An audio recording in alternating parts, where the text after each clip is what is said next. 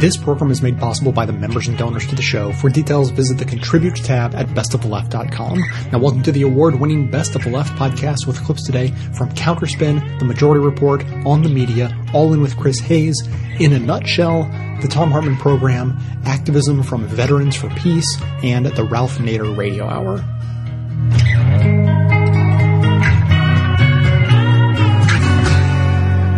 Memorial Day is a sober occasion, a day set aside for reflection on the irretrievable losses incurred by war.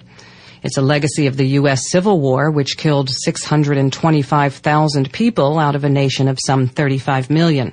But to hear some conservative pundits tell it, there's something wrong about being asked to reflect on war, and questioning whether we could have avoided it is a metaphysical impossibility. History is an infinitely complex web of causations, said New York Times columnist David Brooks. Quote, to erase mistakes from the past is to obliterate your world now. You can't go back and know then what you know now. You can't step in the same river twice. Close quote. Therefore, Brooks says, quote, the question, would you go back and undo your errors, is unanswerable. Close quote.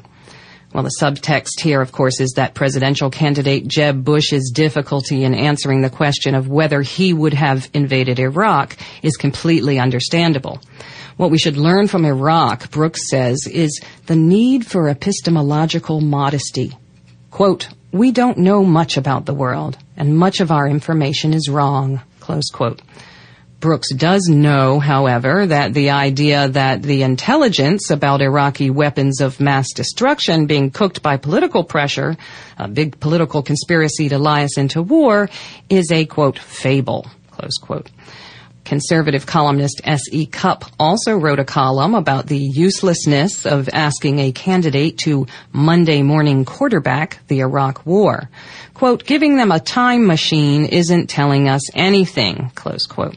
And Jeff Jacoby at the Boston Globe took issue with the field day journalists and politicians were having with Bush's trouble with the question.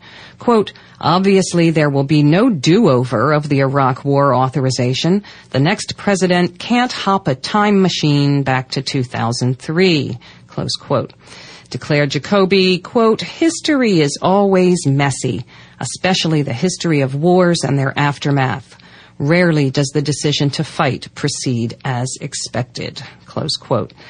With all this talk about epistemology and the messiness of history, it's easy to forget that what Jeb Bush was being asked to do was not to travel through time, but to say whether or not he agreed with a decision made by the last president from his party, who also happens to be his brother, that was based on lies and resulted in the deaths of minimally half a million people. It's an important question whose answer is obviously not obvious. Iraq's population is some 33 million. The war and invasion are at least on the scale of devastation inflicted on the U.S. by the Civil War. When that happened to us, it left a wound that we're still commemorating 150 years later. When the U.S. does it to another country, somehow 12 years later, it's distant history that it's silly to dredge up.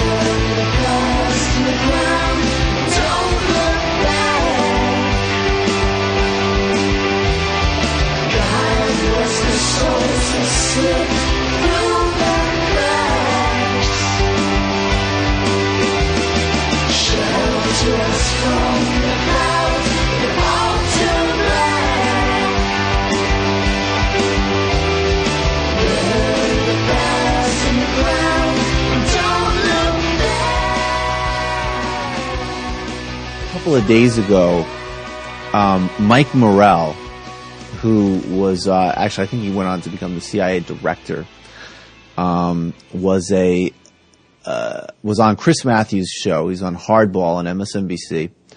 And he has a new book out on the Iraq War, and among his many other positions in the CIA, he was actually George W. Bush's intelligence briefer. So he was the guy who the CIA would send over to the White House to brief uh, the president, President Bush, on WMD programs, Iraq intelligence, and everything else. He was on Chris Matthews' show talking about that. And uh, look, Chris Matthews does a really, really good job here with two things. First, if you look at what Mike Morell's book says, he basically does state pretty directly that, of course, Bush and Cheney hyped intelligence uh, in the interests of invading Iraq.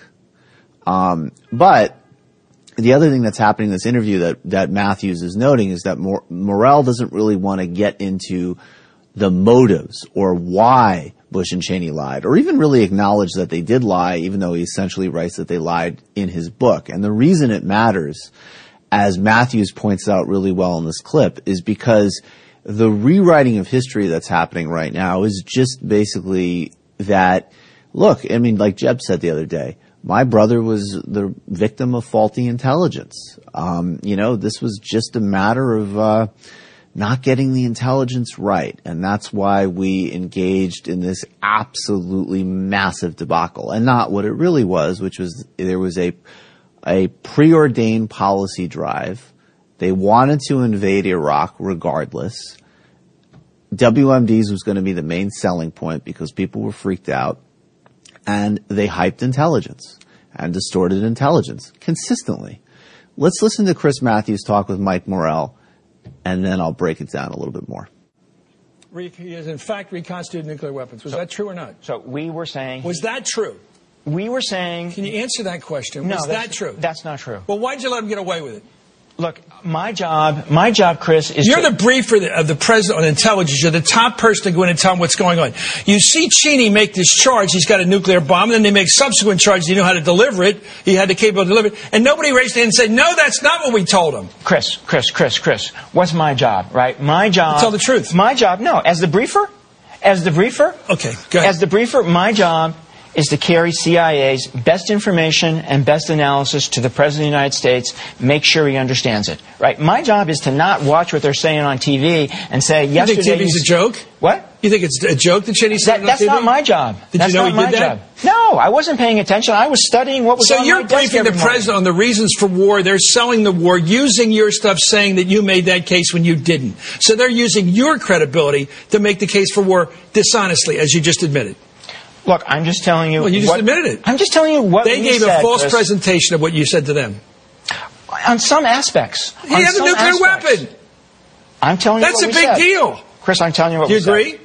It's That- a big deal. They had- claimed they had a weapon when, he, when you know they didn't. It's You a had no big deal. evidence. It's a big- Susan, your thoughts about Well, this? here's here's the other thing in, in Mike Morell's book that I think is, is relevant to this, and that was a case where the vice president and his top aide, Scooter Libby, clearly was trying to distort the intelligence to make the case for war, and that was on the question of whether Iraq had a role with Al Qaeda before 9/11. The Prague meeting, so-called. That's right, and it was clear that the CIA concluded there was no connection, zero. Why did Cheney say there was a and connection the vice president 9/11? continued to make the case that So there was. you're asking the wrong guy I'm why asking he the right it. guy. Because we weren't why- there and you were. I don't know why he said it. You need to ask him. well, The you don't only think thing- that, is this too Chris, hard to deduce? He did this to get us into a war. Chris, Chris, the only thing I can tell you is what we were telling the, the administration. Okay, in your Right, book, of- let me go through, let's go back to your book because I want to quote you. There were senior administration officials, most significantly the vice president, who continued to imply that there was a current connection between Iraq and Al Qaeda.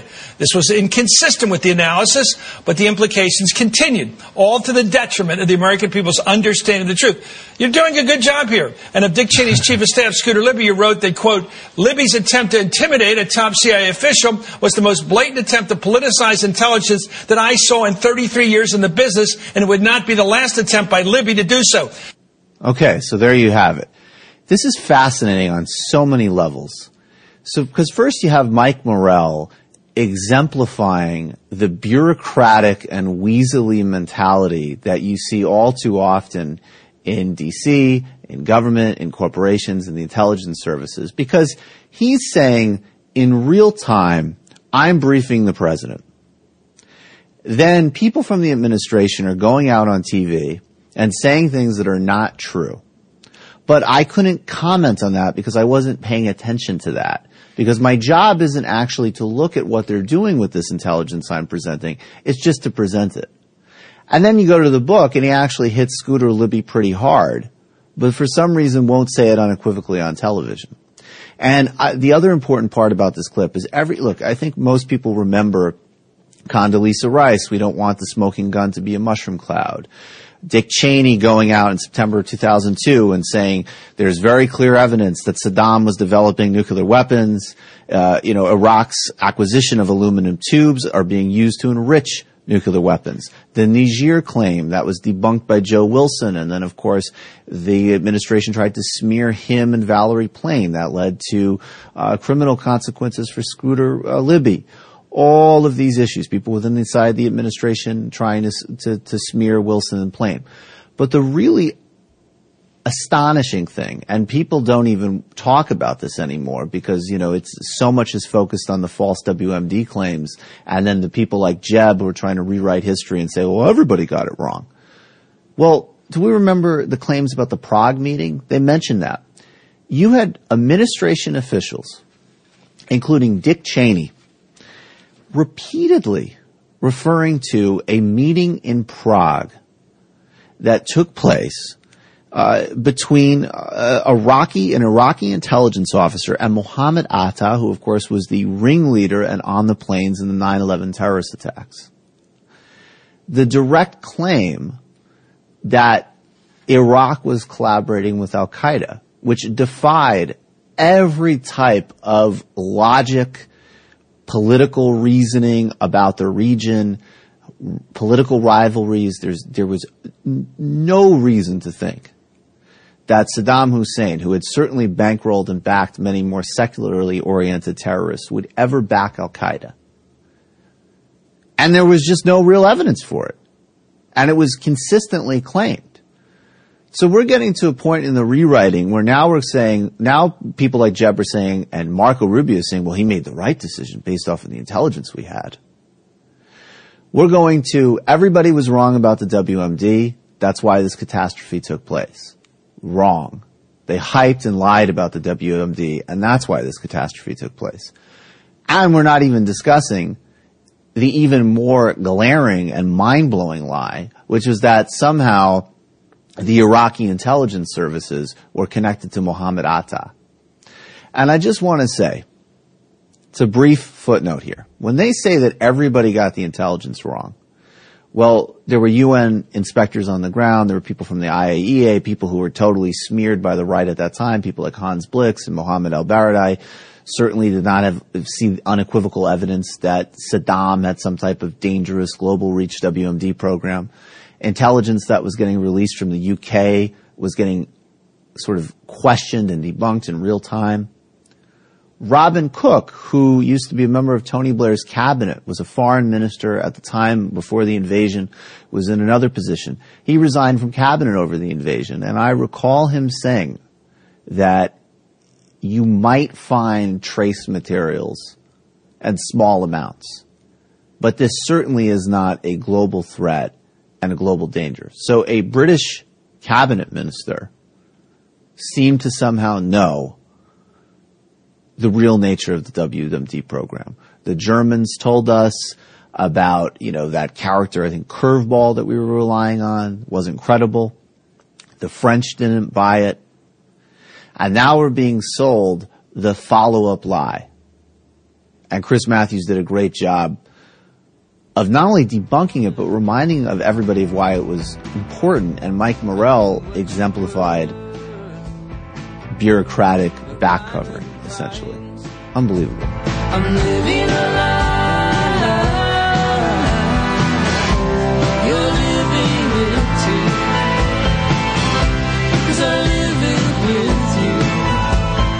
Best of the Left, we know that it's not enough just to stay informed. You need to get active if you actually want to change the world for the better. That's why we promote great activism opportunities every chance we get. Also, I can only reach so many people on my own, but with your help, we can extend that reach. The episode show notes are most likely available on the device you're using to listen right now, and if they're not, you can see them on the website. Simply click the title of any segment you want to share and then easily post it to your social networks or send it directly to friends. You joining these actions and helping amplify the show to get even more people involved is critical to our mission to change the world for the better. Get started right now in the show notes on the device you're using or visit the website from any device at bestoftheleft.com.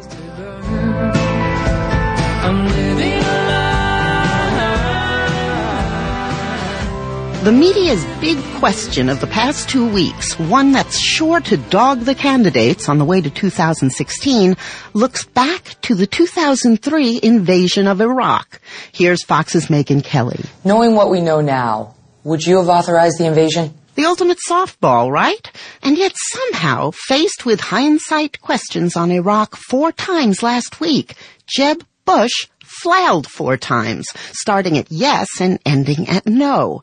And not just Jeb. Here's Marco Rubio with Fox's Chris Wallace. Knowing everything, as we no, sit here in 20, but that's 15, not the way presidents don't. A president cannot make a decision I, on I what understand. someone might know in the future. But that's what I'm asking you. Was it a mistake? It was not a mistake for the president to go into Iraq based on the information he was provided as president. Recently, such presidential hopefuls and would-be hopefuls as Ted Cruz, Scott Walker, Chris Christie, and John Kasich all agreed that knowing what we know now, they wouldn't have gone in. So, good for them. They passed that test. But it doesn't matter anyway, because the question itself is a fail. James Fallows recently took on the issue in The Atlantic.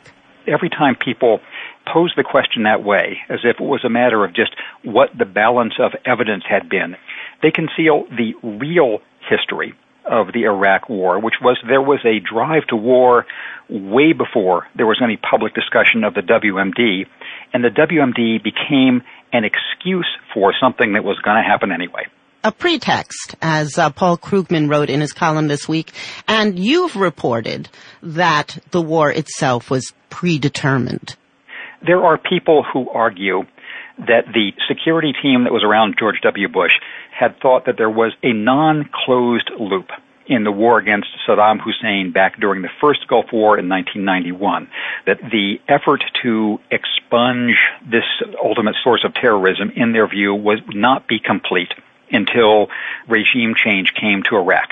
What is absolutely certain is that within a day or two, of the 9-11 attacks. There were discussions within the administration saying, we don't know where this came from, but we know that the answer has to involve Iraq. What happened in the middle of 2002 and late 2002 was this background concern about Iraq suddenly being elevated to the status of imminent national security threat. You had a Condoleezza Rice with her, you don't want the smoking gun to be a mushroom cloud.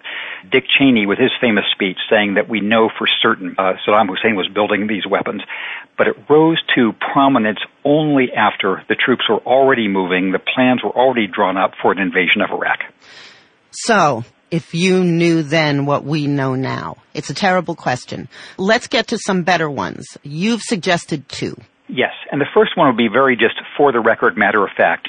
If you think back of sort of the moments of decision in late 2002, early 2003, please tell us, Mr. or Madam candidate, how you assessed the evidence and where you came out, just so we have a starting point of, of what you thought.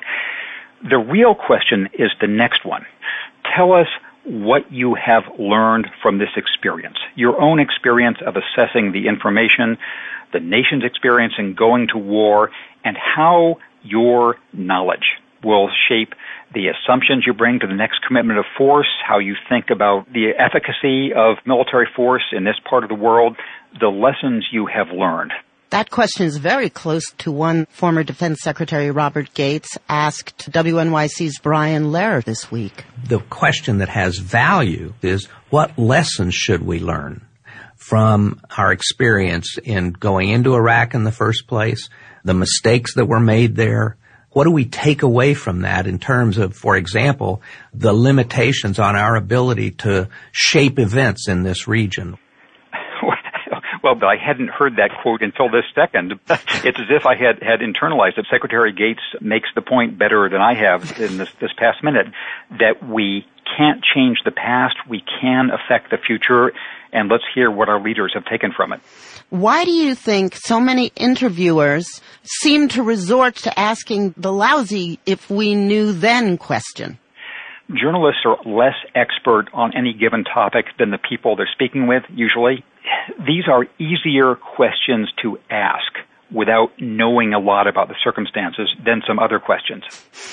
What worries me the most about posing the question this way on the basis that we went into war because of bad intelligence, that it seems to let the press off the hook for stating what we do know and it lets the political establishment off the hook from engaging with the questions of the real lessons of that war. It's, it's actually not just uninformative, but it's counterinformative. Um, yes and yes. The next step I would take it is that after the last big bad experience the U.S. had militarily after the Vietnam War, there was, in my view, accountability the press went through some examinations about what it had reported right or wrong. Certainly the military went through a prolonged and agonizing examination about how they had done so poorly. Lyndon Johnson was only the most prominent of the people who were punished politically for having gotten us into Vietnam. It's very hard to see signs of a comparably thorough exercise of accountability for the wars of the past dozen years, which were partly bad intelligence, but mainly other things. And so I think eh, probably not intentionally, but the press's posing of this question is part of the ongoing aversion to accountability, saying we should learn about that, but also recognize specific people making specific mistakes. So, is the bright side of this kerfuffle over a bad question that at least it has us going back over Iraq? I think that if the controversy began and ended with whether Jeb Bush made a mistake, whether Marco Rubio made a gaffe, then the whole episode would be a net significant minus for the collective IQ. If it might be the beginning of actually dealing with what the United States has done for the last dozen years militarily, perhaps this episode that began as a gaffe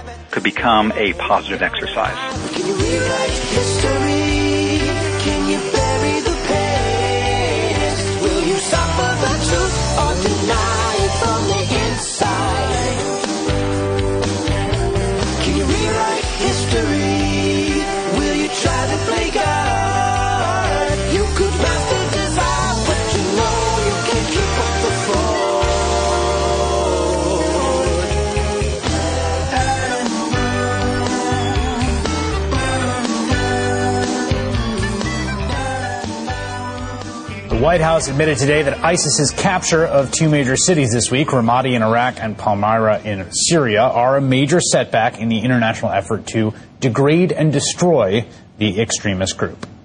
I uh, would acknowledge that we have seen uh, a setback in Ramadi. Uh, I, I, think you could accurately characterize the situation in Palmyra as a setback. We have experienced important progress and experienced some important setbacks as well. This crossroads in U.S. strategy on ISIS comes amid a broader reexamination of the entire Iraq war and its trajectory, prompted by Jeb Bush's inability to state whether the war was a mistake. His eventual admission that it was seemed to signify a new kind of Republican consensus on the issue until Weekly Standard editor William Kristol, that broken clock who somehow manages never to be right, published this op-ed in USA Today, arguing, quote, even with the absence of caches of weapons of mass destruction and the mistakes we made in failing to send enough troops at first and to provide security from the beginning for the Iraqi people, we were right to persevere through several difficult years. We were able to bring the war to a reasonably successful conclusion in 2008. I sat down today with Richard Clarke, former White House counterterrorism advisor and author of the new novel Pinnacle Event. I asked for his response to Kristol's op-ed. We opened Pandora's box when we went into Iraq, and uh, some people said that beforehand, uh, not many. Uh, and all of the stuff that we're seeing today, the rise of ISIS, the disintegration of the state uh, in Iraq, the disintegration of the state in Syria, uh, I think is arguably directly uh, connected to our invasion. We destroyed the state. This is what happens when you destroy a state. Uh, you have chaos. You have the rise of factions, regional and, and uh, ethnic factions. Uh, and I think we can look at that decision uh, and say that's the reason that hundreds of thousands, probably a couple of million if you add it all up, people have been killed. You were speaking earlier about the way that we are currently fighting ISIS. Um, and I thought you made a really good point. Uh, basically, we have to decide whether this is something we actually want to do or not, as a, in, a, in a sort of deep democratic sense. Like, is are we going to commit to doing this or not? Right, because we're kind of doing it half-assed, uh, and I understand why. Uh, the president and, and, a lot of the American people who elected him don't want to go back into Iraq. They right. elected him to get out of Iraq, after all, and they're reluctant to go any further than we have. But, you know, we have 3,000 troops there uh, as advisors, as trainers. And we could probably do what we need to do with that number or only slightly more. But there are political decisions to be made. And I think the American people and the Congress ought to be part of that. Uh, and the Congress has been asked by the President months ago now to make a decision to vote on the use of force against ISIS. And they've refused to do it. It's incredible. When, when the Congress is not asked, as has frequently been the case with a lot of presidents, uh, they bitch and moan that they weren't asked. And now we have a president who says, okay, I used to be in the Senate Foreign Relations Committee. Uh, I know right. I should ask for this. I've asked for this. Nothing. Okay, but I want to press you on this point because I see a lot of a lot of the commentary on the U.S. Uh, current military activities against ISIS seem to f- go along the current line. Mm. We need we're not serious about this. We're not putting in uh, all that we could, and if we could, we could defeat them. And my question always is, of course, can the U.S. military defeat ISIS? Of course. Could it defeat the Taliban? Yes. Did it defeat Saddam's army? Yes. But then what? Yeah, well, you're, you're still left with the same then what question. First of all, it's not clear that the American military defeated any of those people. Well, well that's right. That's the point. Right? Uh, and I'm not talking about the American military defeating them.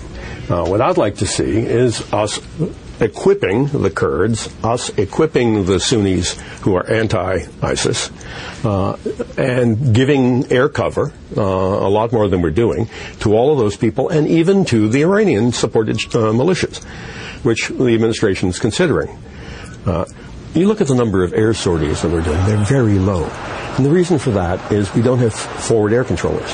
Uh, so we're, we do not want collateral damage, so we're not bringing in airstrikes. So, so just to be clear here, so you're saying there's a place between the kind of the full Lindsey Graham, which oh, is yeah. like troops on the ground, actual re-invasion yep. of Iraq, and what we're doing now, that there is room to intensify what the U.S. is doing now uh, with basically the, the, people that are there. With the assets that are there. I think Central Command, uh, which is our military command that runs that part of the world, uh, has actually probably asked for permission to put advisors forward and been denied. That's what I'm hearing we helped covertly fund and support the Mujahideen in Afghanistan, mm-hmm. right? Oh, yeah. Uh, they were they were the uh, some of whom became the Northern Alliance, and some of whom became the Taliban and and, and Al Qaeda. I remember a day where they were sitting in my office. Yes, uh, exactly, I, right. I mean, if you look at this in a long arc, then we then we had the war in Iraq, which has pr- produced the chaos that created first Al Qaeda in Iraq mm-hmm. and then ISIS you know, it's hard to think that these decisions, it feels almost like we keep creating our own enemies. We do. There's no doubt about it. And then we fight them, yep. and then what, like, how do you break that cycle? Well, I don't know. And that's a, that's a, that's a good question, and I don't know the answer. But I, I do know this. We've got one now. Uh, whether you call it ISIS or Daesh, as the Arabs call it, uh, it's a large, capable force. It's probably got 25,000 fighters. It controls cities like Mosul with a million people. Uh, it controls a large swath of land, more land than dozens of countries have, more people than dozens of countries have. And it is going to be a terrorist nation sanctuary. It already is, where people from around the world go to get trained, get combat experience, and then go back home. And I think that's a threat to the United States. I can never be convinced by anyone that whatever actions we take militarily aren't going to produce whatever the next incarnation of the next threat is. Yeah, it could well be. It could well be. But for now, we know that we've got this threat. And I think we need to do something about it. And it doesn't mean Lindsey Graham's crazy by suggesting, and the other people are crazy by suggesting we send thousands of troops, full divisions again. No, no one wants to do that. We tried that. That did not work the smart approach here is intelligence based, driven, using special forces, using air power, and arming the people out there who are on the other side. Right. And we haven't done that. It goes on.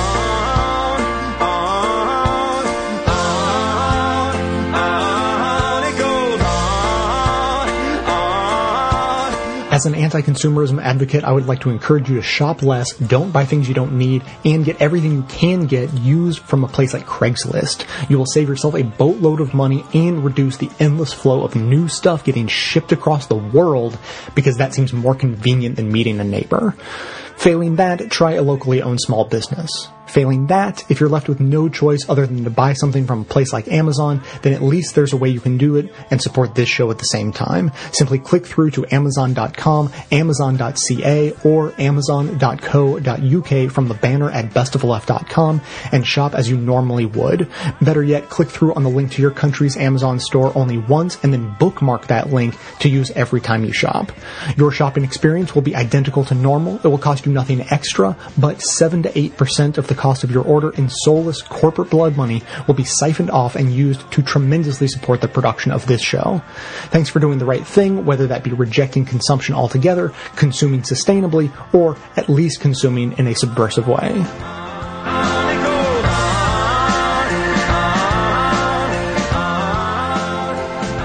I wanted to explain why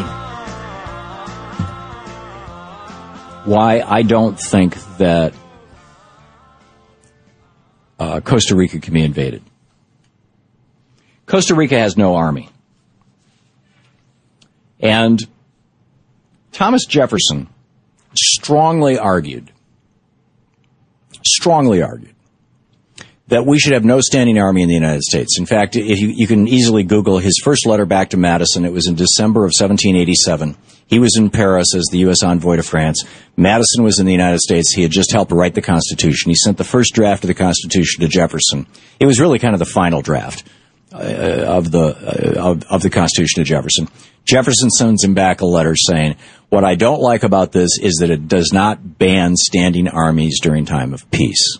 He had a few other things. He didn't like, you know, no no ban on commercial monopolies.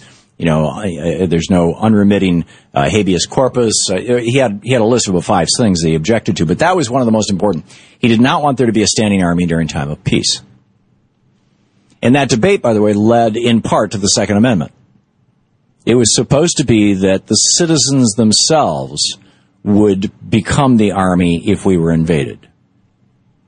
So just, you know, as a little thought experiment, if you're living in uh, Nicaragua or El Salvador or Guatemala, and I don't have a map in front of me, but I think that they're actually that's no Costa Rica is Central America, right? Yeah, so they're in the neighborhood, right? They all have large armies. If your country gets invaded and it has a large army, and you're just the average, you know, working sh- schmo, right? What do you do? You figure the army's going to fight the war, and the army's going to win or lose it, right? But what if your country has no army? Costa Rica has no army. I mean, they might have one now, now, actually. I haven't looked in the last year or two, but they didn't, for a long, long time, they had no army. This was Jefferson's model. So if you're a Costa Rican and there's no army and, you know, a nearby country decides to invade you and you're the average Joe Schmo, what do you do? You go out and fight the, you repel the invaders. You know, this, you know, this is why Switzerland had, I, again, I, I, I don't know if they do or not at this particular moment, but historically Switzerland has not had an army. Because every citizen in the country is the army. And Switzerland has not been successfully invaded in what, over 800 years. So, A, if we really want to have peace in the world, as much as we give it lip service, the metaphor that we've been using that Reagan once articulated, peace through strength, is an oxymoron. It's backwards. The idea that the, the larger the military you have, the more secure you are as a nation, I believe is exactly the opposite of reality. Just think about it. And instead, if we want to, if we want to have peace in the world, what we need to do is demilitarize the world. Instead of selling the Saudis more weapons, and not just the Saudis, I mean everybody in the Middle East, instead of giving them all more weapons so that the area can stabilize, why don't we try to demilitarize the area? Peace, my mind, my heart is still blind. But this summer haze will fade, and I'll find the clarity I crave into the wintry shivers. Shimmering rivers bring me quaking quivers. into the nights of darkness when the park is just a dance for chances. Up into my room, the bare unfettered floor brings me to my world, multiplying evermore. And the skies arise and fall around me, bring me to my bed with every into dreams inside my head. You've reached the activism portion of today's show. Now that you're informed and angry, here's what you can do about it. Today's activism, move the money, reducing the Pentagon budget. This month, Congress spends a significant amount of time on the military budget for the following year. They debate the National Defense Authorization Act, or NDAA, and lay groundwork for foreign policy based on how much money can be spent where and on what. The National Priorities Project explains the NDAA and military budget process in super simple terms at nationalpriorities.org. First, the NDAA is an authorization, not an appropriation. It gives the government the authority to spend money and sets policy direction. Also, drafts of the NDAA are not open and transparent. Also, the current draft has Congress ignoring its own budget caps, allotting some $90 billion off the books to fund the supposedly over Iraq and Afghanistan wars. And finally, the NDAA has billions allocated for equipment the military says it doesn't need or want and protects military contractors. Veterans for Peace is taking this opportunity to lobby Congress and engage those of us who would rather see our money invested in people and peace than war and destruction to let our representatives know we support a shift in policy. Use contactingthecongress.org to get your representative's phone, address, and social media handles and let them know that you support the Veterans for Peace priorities listed under the legislative update section of Take Action at veteransforpeace.org. Budget change demands include moving money from the military to urgent domestic needs like health, education, environment, and infrastructure, closing bases from wars waged in previous generations, reining in profits of Pentagon contractors, and auditing the Pentagon to eliminate waste. If you're looking for a way to get more involved with Veterans for Peace, registration is open for their annual convention August 5th through 9th in San Diego, California. You can't miss the tab at veteransforpeace.org. The segment notes include all of the links to this information as well as additional resources. And as always, this and every activism segment we produce is archived and organized under the activism tab at bestoftheleft.com. If supporting a budget that funds people, not wars, matters to you, be sure to hit the share buttons to spread the word about the Veterans for Peace campaign via social media so that others in your network can get involved. Activism.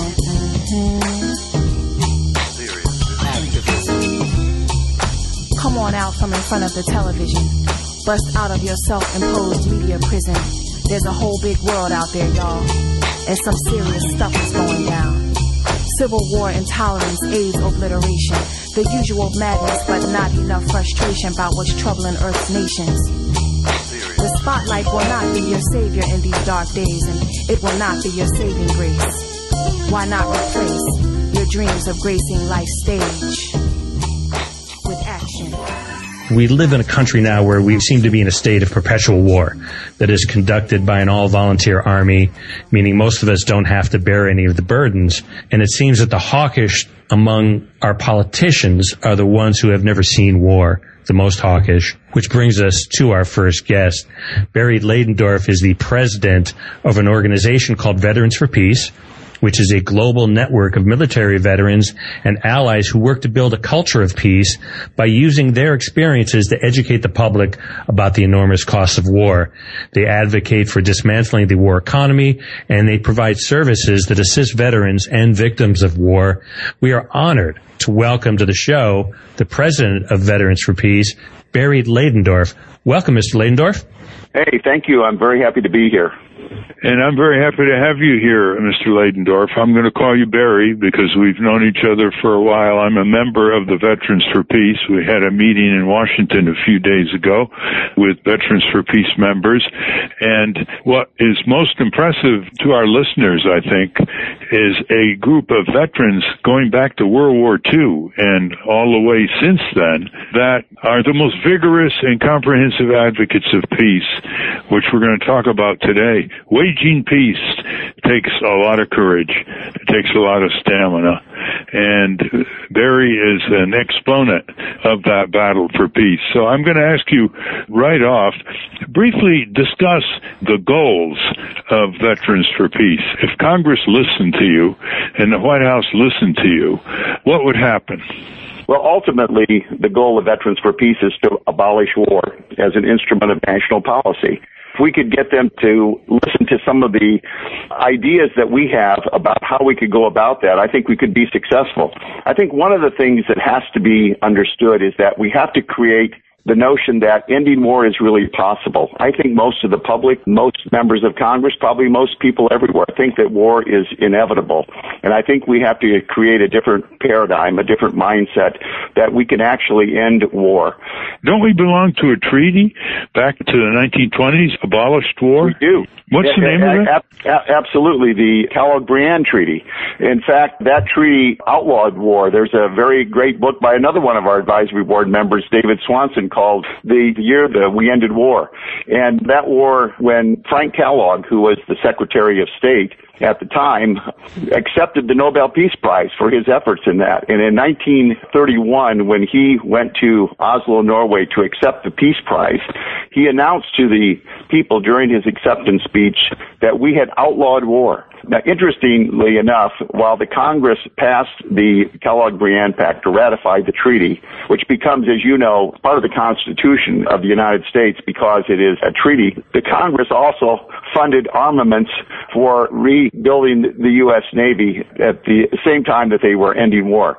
But, you know, that treaty has been ignored. I think there was one incident when uh, Russia was involved with the Japanese and the, the world nations called on them as a signatory nation that they had an obligation not to do that, and they did pull back. That's the only incident that I am aware of although it was used a, a young Marine officer who was able to get the attention through a friend uh, or a son of Franklin Roosevelt to get him to consider the aspects of the treaty as part of the Nuremberg war crimes. And that became part of the idea of aggressive war being a war crime. And it came from the notion expressed in the Kellogg-Briand Treaty. But you're correct. Every time we go to war, every time we do, we are in violation of international law. And of course, there's a long long history of that, particularly if you look at the history of the United States after Barry, World War what, II. Yeah, I, I wanted our listeners to be reminded of that because wars of aggression are in violation of international law. But another one of your goals on your statement of purpose, and listeners can get this statement of purpose, which is really remarkably concise and forward looking by going to the Veterans for Peace website, and it's veteransforpeace.org. Very simple, veteransforpeace.org org. And one of the purposes is to increase public awareness of the costs of war. And you have a rather dramatic way of doing it when you send letters out to your members. You want to describe that briefly and we'll go to the other goals too? Right, sure. Well, to increase the public awareness of the cost of war, one of the things that most people will focus on is, you know, the cost of war is the, the loss of life. American servicemen and women who die or injured as a result of war, the cost to the people of the United States for the cost of war. We don't always consider the cost to the nations that we invade, bomb, and so forth, uh, the refugees that we create. We don't often consider, and what Veterans for Peace is doing more and more is to try to broaden the scope of the cost of war to include environmental damage. When you look at the tremendous costs of preparation for war and the conducting of war itself, the damage to the environment is monumental when you think about the impact of the testing of nuclear weapons in the Marshall Islands between 1946 and 1967, I believe it was, where we conducted 67 nuclear tests at that time and the largest occurred on March 1st, 1954, Castle Bravo, which was a 15 megaton bomb that was 1,000 times larger and more powerful than the bombs we dropped in Hiroshima and Nagasaki. So when we talk about the cost of war, we talk about the environmental damage, and there's more to say about that if you want to get into that later. Another aspect of cost of war is our civil rights and civil liberties that people don't often think about.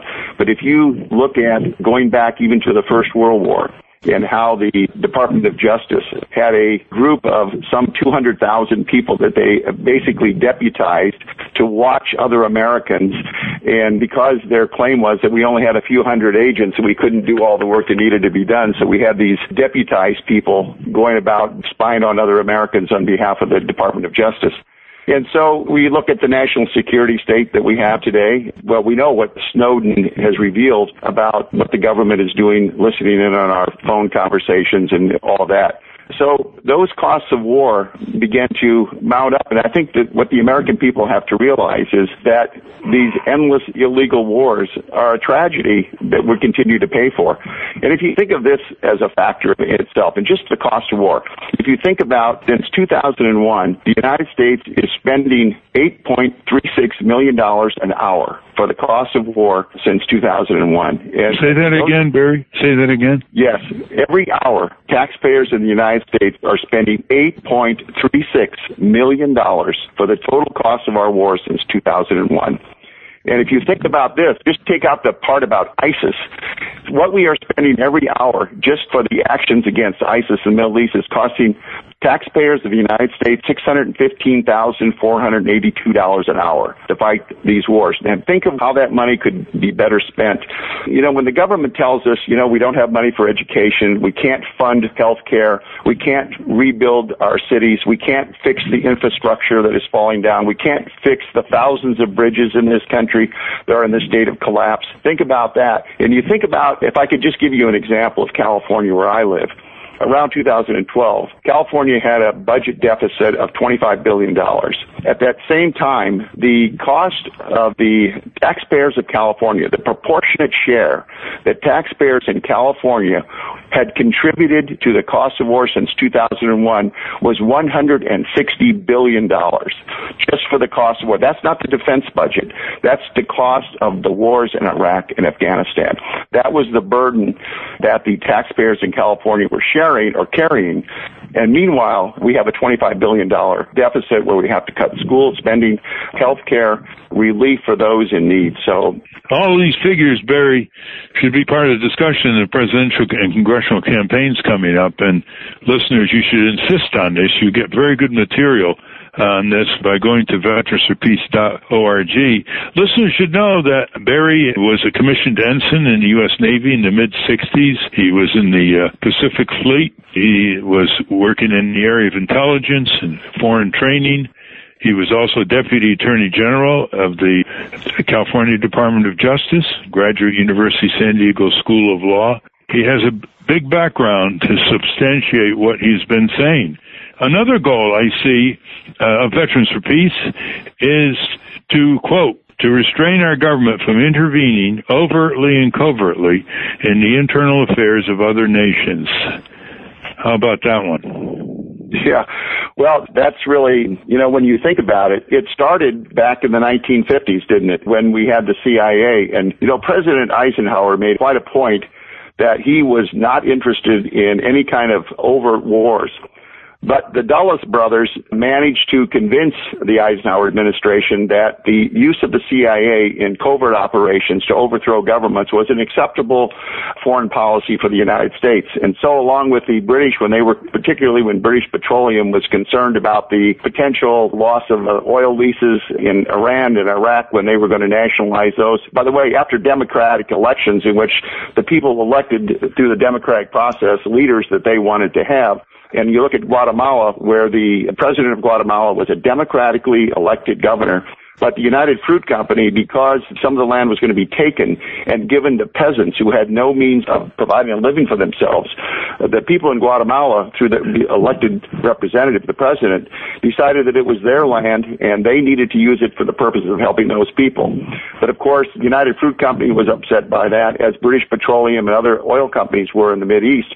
And so it launched these covert efforts to overthrow the governments, and that's what we did. We overthrew democratically elected governments in Guatemala. We did the same in Iraq. We did the same in Iran. And so this sort of process has gone on. And so we're paying the consequences of that. I think it's pretty clear when you look at what's happening across the globe in the Middle East, our policies there, we put into place the Shah of Iran, for example, which he killed then thousands of people and imprisoned thousands of others. And so when you look at it, is it any wonder that, as William Blum points out in his book, Democracy, America's Most Dangerous Export, that since the end of World War II, we have attempted to assassinate or overthrow over 50 different governments. We've bombed 30 countries.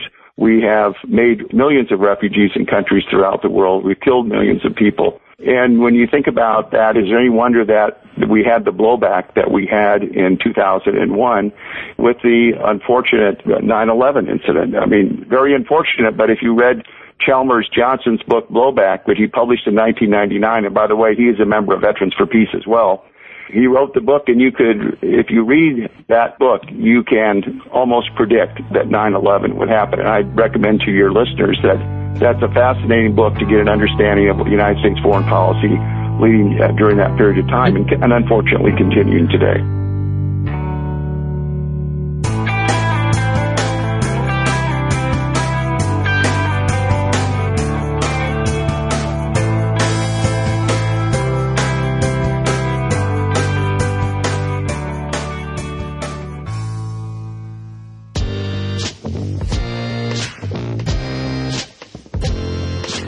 Hi, Jay. This is Elka in Fort Wayne. I have been listening to and, and enjoying the um, comments that are being made by folks calling in their thoughts on education.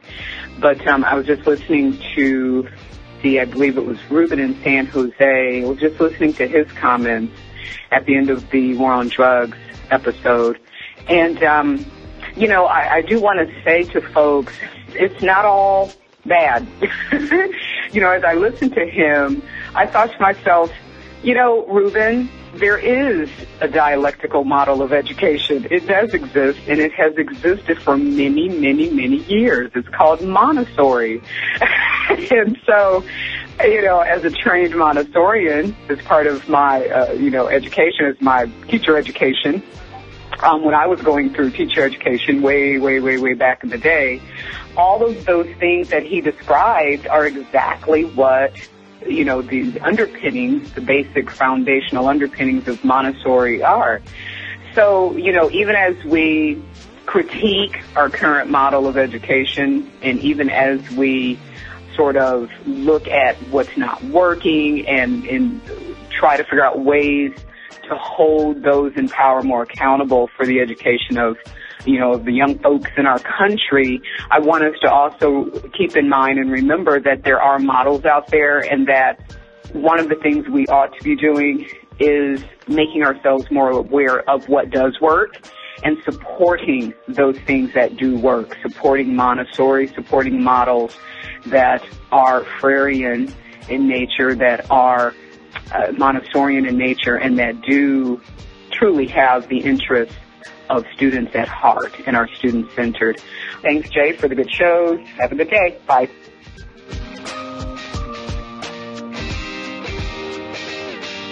Hey, Jay, it's Lloyd.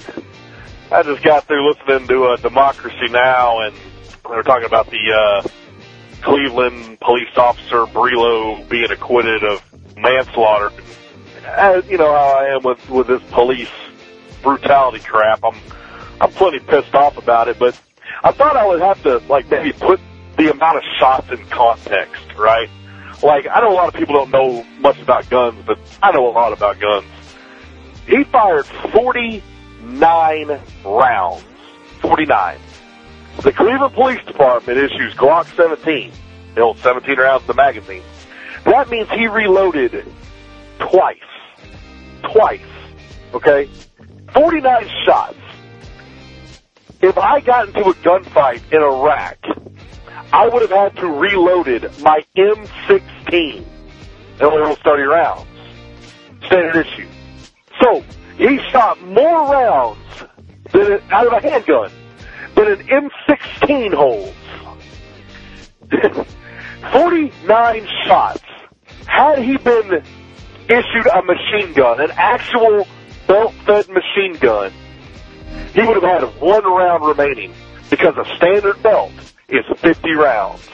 Is that not shocking? How does one person shoot 49 rounds at relatively short range? But I got some. I, I would like to talk to this guy because I, I want to know certain things, like like what. I want to know how he did it. Like what possessed you to jump on the hood of a car and and, and shoot people? And, and also, how did you shoot them? Did you just like pump seven, eight rounds into one and then turn to the other one, or were you going back and forth? How were you doing that? All while conveniently not noticing that they did not have a gun in their hand or any kind of weapon. I mean, how did you do that?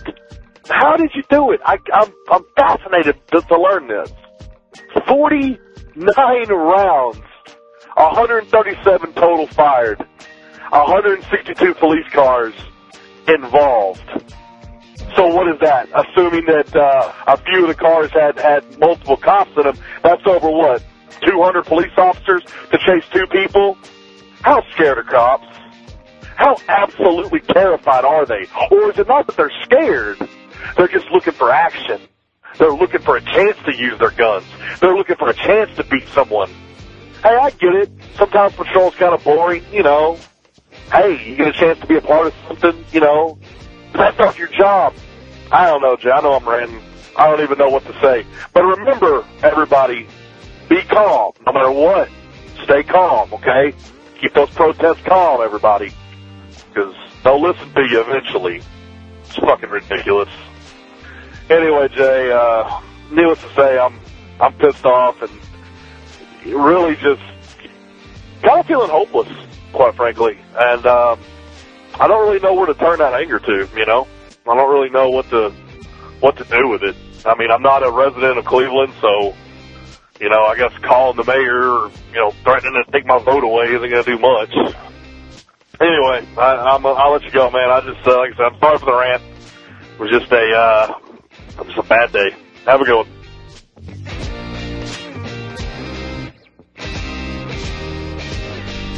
Jay, it's Dave from Olympia, Washington calling back.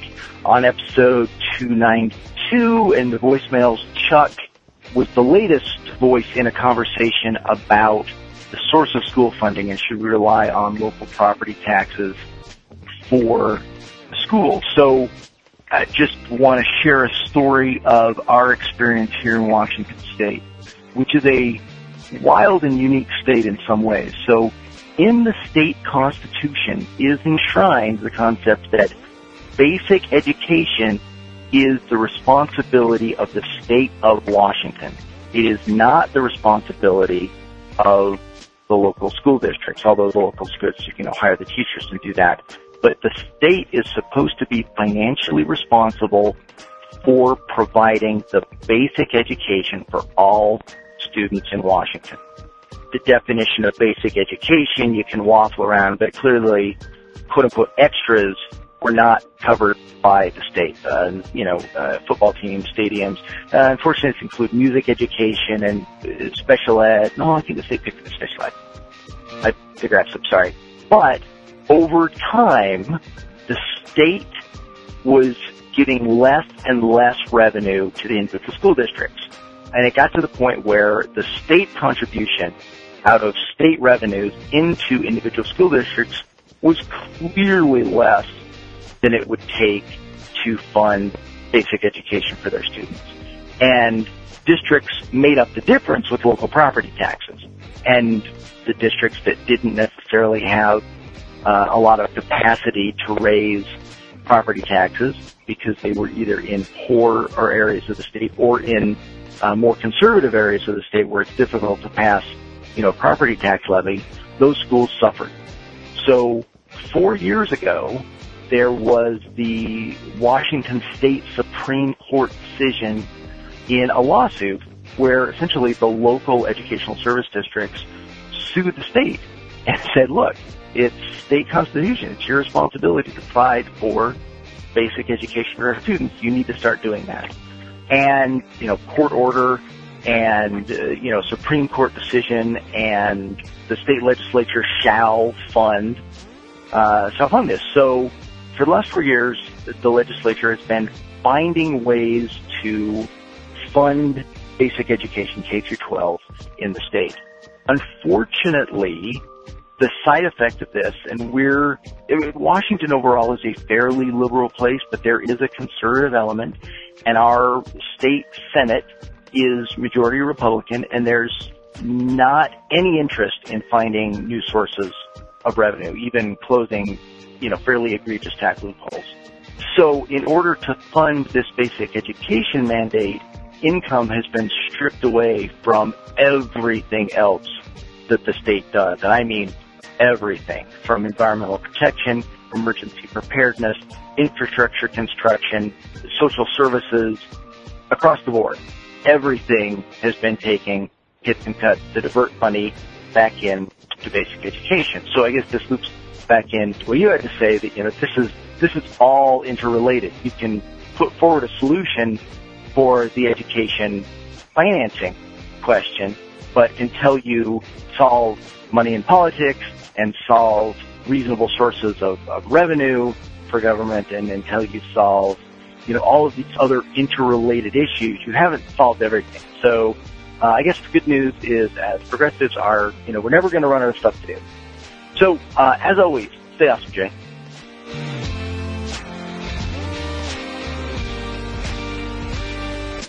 Thanks for listening, everyone. Thanks to the volunteers who helped gather clips to make this show possible. Thanks to Katie Klabusik for all of her work on our social media outlets and activism segments. And thanks to all those who called into the voicemail line. If you'd like to leave a comment or question of your own to be played on the show, the number to dial is 202-999-3991. And I was definitely uh, glad to hear Montessori school brought up, you know, all those uh, non-traditional schooling systems. I, I would love to hear more on it. You know, if you have direct or even indirect contact with either Montessori or homeschool or the unschooling movement or anything non-traditional and you have something you want to share, I, I, would love to hear it. Basically just having had no contact with any of those school systems myself, I just feel sort of undereducated and maybe you could enlighten us. Uh, speaking of non-traditional by American standards, I want to let you know just a quick programming note. I'm taking a vacation day on uh, this coming Friday, so it'll be a re- rerun instead of a regular show. The reason for that primarily, well, I mean, first of all, the, the real reason is I have to go to a, an out of town wedding. But I thought to myself, well, I guess I have two options. I could panic and work double hard and try to squeeze in, you know, two episodes in the three days I'll be in town and have one prepped ahead of time. Or I could not panic and not do that and not overwork myself and give myself time to prepare and pack and do all the stuff I need to do to go on the trip. And everyone could just relax. And the thing is, for the past, uh, I don't know, month and a half or two months, I've read about 10 books that are all sort of uh, circling the intersection of happiness and economics and work and uh, a little bit of climate change in there and, you know, environment. And, uh, you know, one of the big lessons is uh, Americans work too much. It's bad for us. It's bad for the environment. It doesn't make us happier. It doesn't really do, uh, you know, any good for anyone. And if anything, it's uh, destructive. So I thought, look, like, what, what am I going to do? Uh, talk the talk and not walk the walk? Obviously, I need to put myself where my values are and not show up to work. So that's what's happening later this week. And obviously there's no need to panic because we'll be right back to normal immediately afterwards. So that's going to be it for today. Thanks to everyone for listening. Thanks to those who support the show by becoming a member or making one-time donations as that is absolutely how the program survives. Of course, everyone can support the show just by telling everyone you know about it, leaving glowing reviews on iTunes and Stitcher, and by donating your accounts at donateyouraccount.com slash best of left. Stay tuned into the show by joining up with us on Facebook and Twitter, and for details on the show itself, including links to all of the sources and music used in this and every episode, all that information can always be found in the show notes on the blog. So coming to you from inside the Beltway yet outside the conventional wisdom of Washington DC, my name is Jay and this has been the Best of the Left podcast coming to you every Tuesday and Friday thanks entirely to the members and donors to the show from bestoftheleft.com. And it's a crying shame how we get so trained. We can't see past our own sad wonder what we're missing.